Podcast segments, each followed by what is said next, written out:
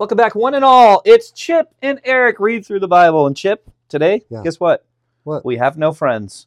No friends today, just No you and friends. I. Two friends coming together. Oh, and we have each other. We have each other. Speaking Oh of having each other. Eric, Oh. today is day 12, and we're going to read genocide, gen, genocide, Genesis 29 and 30 today. Yeah, And John chapter 6, 45 through 71. Yeah, we don't get to genocide until the book of Joshua. Yeah, that's true. All right, hey, here we go. Genesis chapter 29. Jacob arrives at Padan Aram. Woo. Then Jacob hurried on, finally arriving in the distant land of the east. I don't know why I said distant. In the land of the east. you did say distant. I did. You're pulling a chip there. It feels far away. Yeah. Let's try again. Wait, what are our two questions again, Eric? uh, how does this help me love God more? And Okay. how does this help me love others more? Thanks. This is live. Yeah, it's good. I'm going to try Genesis chapter 29, verse 1 again. Please do it. Jacob arrives at Padan Aram. Then Jacob hurried on, finally arriving in the land of the east. He saw a well in the distance. Three flocks of sheep and goats lay in an open field beside it, waiting to be watered, but a heavy stone covered the mouth of the well. It was the custom there to wait for all the flocks to arrive before removing the stone and watering the animals. Afterward, the stone would be placed back over the mouth of the well. Jacob went over to the shepherds and asked, Where are you from, my friends? We are from Haran, they answered. Do you know a man there named Laban, the grandson of Nahor? he asked. Yes, we do, they replied. Is he doing well? Jacob asked. Yes, he's well, they answered. Look, here comes his daughter Rachel with the flock now. Jacob said, Look, it's still broad daylight, too early to round up the animals. Why don't you water the sheep and goats so they can get back out to the pasture? Well, we can't water the animals until all the flocks have arrived, they replied. Then the shepherds moved the stone from the mouth of the well, and we and we water all the sheep and goats. Jacob was still talking with them when Rachel arrived with her father's flock, for she was a shepherd, and because Rachel was his cousin, the daughter of Laban, his mother's brother, and because the sheep and goats belonged to his uncle Laban, Jacob went over to the well and moved the stone from its mouth and watered his uncle's flock. Then Jacob kissed Rachel, and he wept aloud. Hmm. He explained to Rachel that he was her cousin on her father's side, the son of her aunt Rebekah. So Rachel quickly ran and told her father Laban. As soon as Laban heard that his nephew Jacob had arrived, he ran out to meet him. He embraced and kissed him and brought him home. When Jacob told him his story, Laban exclaimed, You really are my own flesh and blood. Jacob marries Leah and Rachel. After Jacob had stayed with Laban for a, about a month, Laban said to him, You shouldn't work for me without pay just because we are relatives. Tell me how much your wages should be. Now Laban had two daughters. The older daughter was named Leah, and the younger was Rachel. There was no sparkle in Leah's eyes, but Rachel had a beautiful figure and a lovely face. Since Jacob was in love with Rachel, he told her father, I'll work for you for seven years if you'll give me Rachel, your youngest daughter, as my wife. Agreed, Laban replied. I'd rather give her to you than to anyone else. Stay and work with me. So Jacob worked seven years to pay for Rachel, but his love for her was so strong that it seemed to him just a few days. Finally, the time came for him to marry her. I fulfill my agreement, Jacob said to Laban. Now give me my wife so I can sleep with her. So, so Laban invited everyone in the neighborhood and prepared a wedding feast. But that night, when it was dark, Laban took Leah to Jacob and he slept with her. Laban had given Leah a servant, Zilpah, to be her maid. But when Jacob woke up in the morning, it was Leah. Oh. Whoa! What have you done to me? Jacob raged at Laban. I worked seven years for Rachel. Why have you tricked me? It's not our custom here to marry off our younger daughter ahead of the firstborn. Laban replied, But wait until the bridal week is over. Then we'll give you Rachel too, provided you promise to work for another seven years for me. So Jacob agreed to work seven more years. A week after Jacob had married Leah, Laban gave him Rachel too. Laban gave Rachel a servant, Bilhah, to be her maid. So Jacob slept with Rachel too, and he loved her much more than Leah. He then stayed and worked for Laban the additional seven years. Jacob's many children. When the Lord saw that Leah was unloved, he enabled her to have children, but Rachel could not conceive. So Leah became pregnant and gave birth to a son. She named him Reuben, for she said, The Lord has noticed my misery, and now my husband will love me. She soon became pregnant again and gave birth to another son. She named him Simeon, for she said, The Lord heard that I was unloved and has given me another son. Then she became pregnant a third time and gave birth to another son. He named he was named Levi, for she said, Surely this time my husband will feel affection for me, since I have given him three sons. Once again Leah became pregnant and gave birth to another son. She named him Judah, for she said, Now I will praise the Lord. And then she stopped having children. Genesis chapter 30.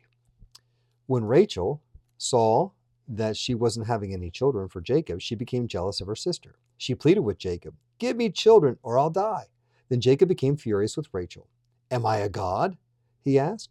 He's the one who has kept you from having children.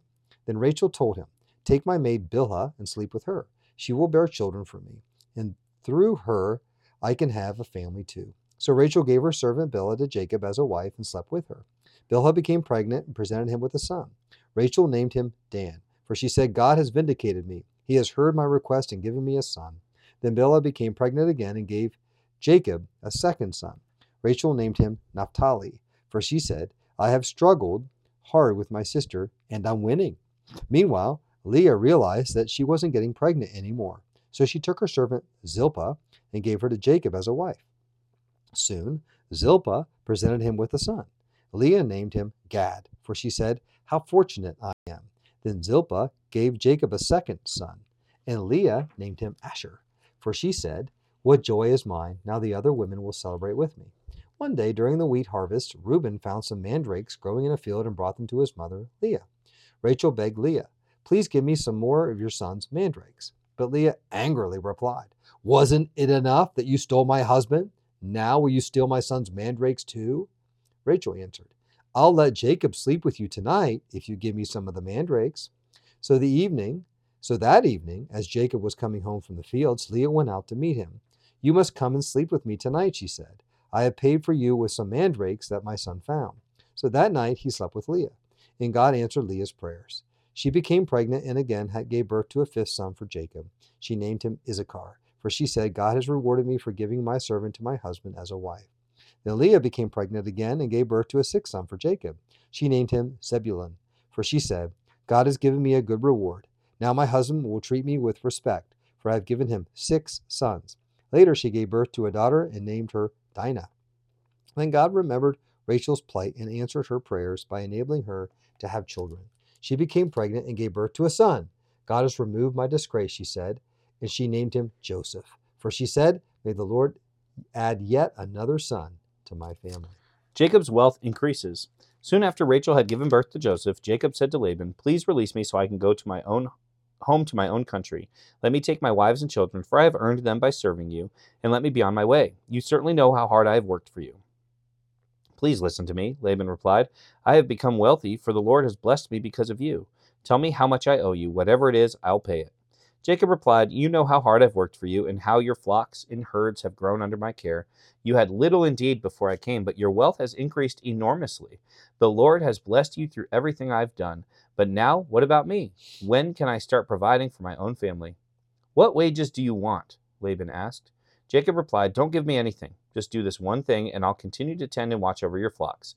Let me inspect your flocks today and remove all the sheep and goats that are speckled or spotted, along with all the black sheep.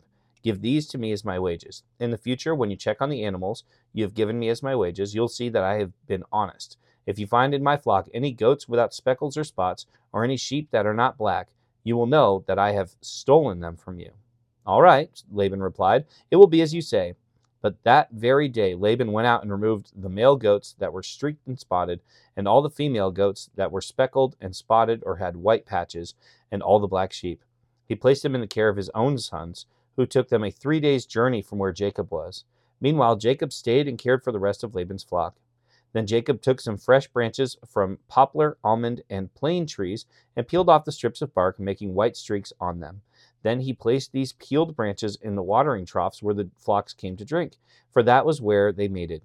And when they mated in front of the white streaked branches, they gave birth to young that were streaked, speckled, and spotted. Jacob separated these lambs from Laban's flock. And at mating time, he turned the flock to face Laban's animals that were streaked or black.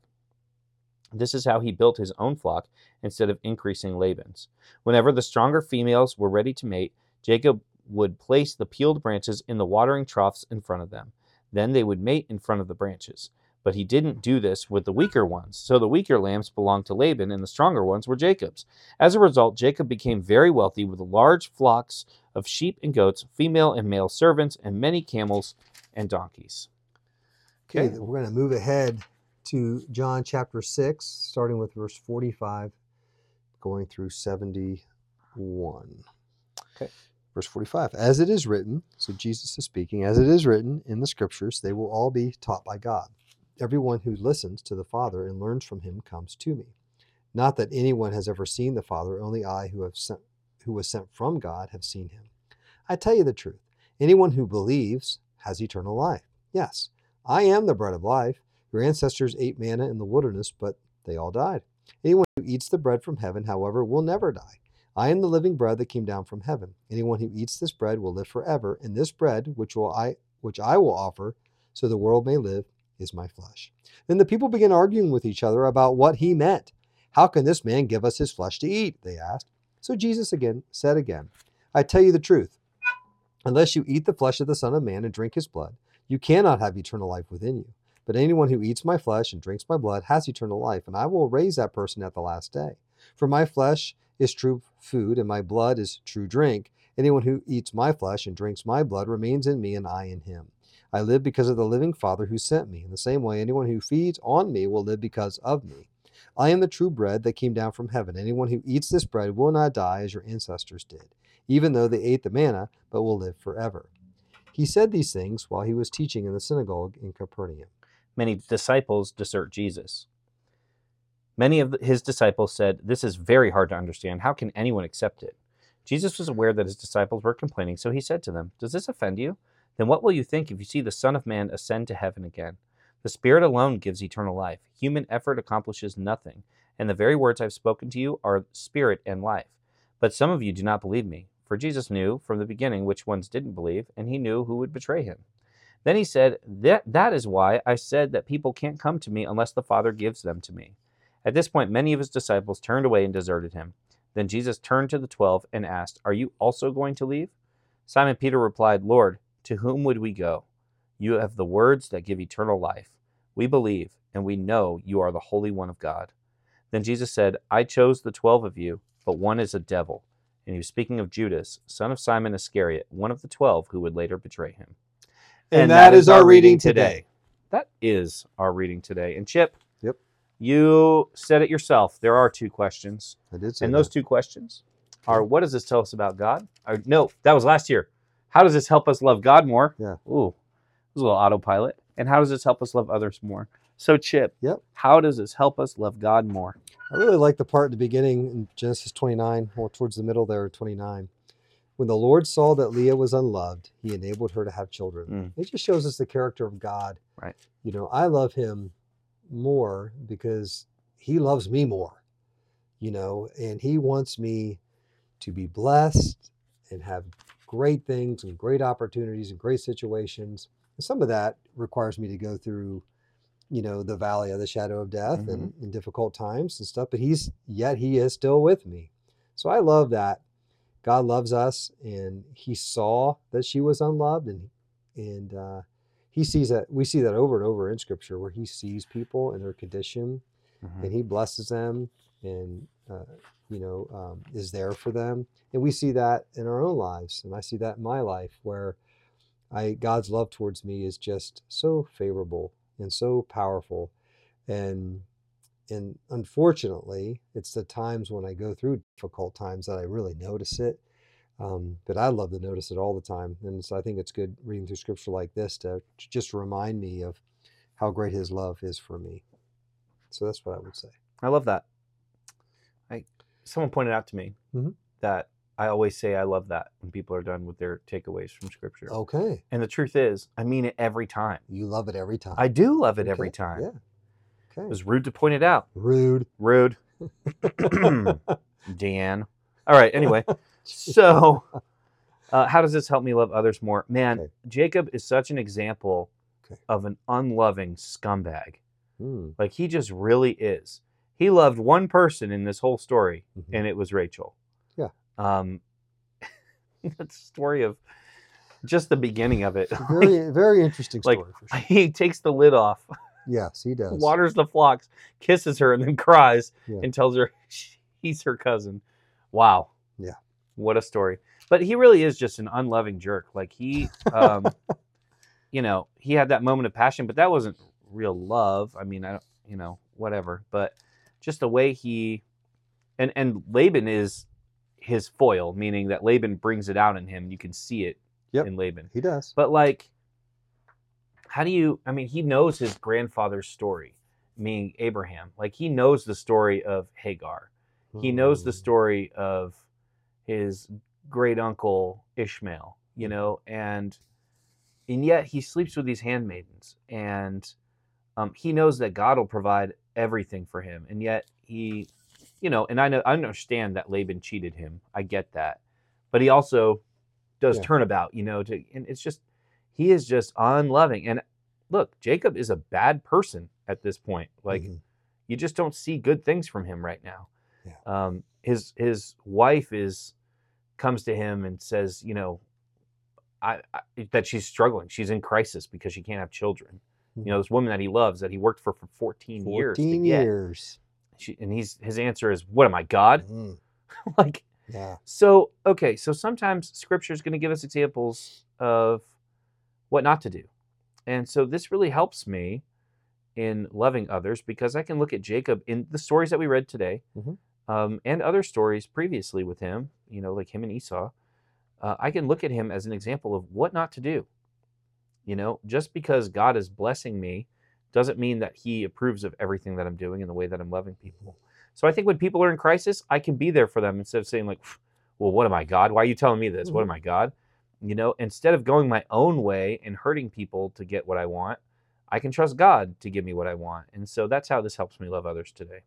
Yeah, and I think on top of that is that we can see that even though there's some bad people doing some bad things, God can bring good things out of that. Absolutely. He does with the family. Yep. You know, in the nation. And Yep. just kind of amazing there. So when we have bad people who do bad things, may you know, um, even sprinkle with good things, we can see or you know pray towards the fact that okay god bring some good out of this bring some great things out of this situation or even this person And all of this is eventually going to work towards bringing Jacob to a relationship with God. That's good. Yeah. You know, he gets to that point. He wrestles with God. He gets to that point where he's in a solid relationship with God.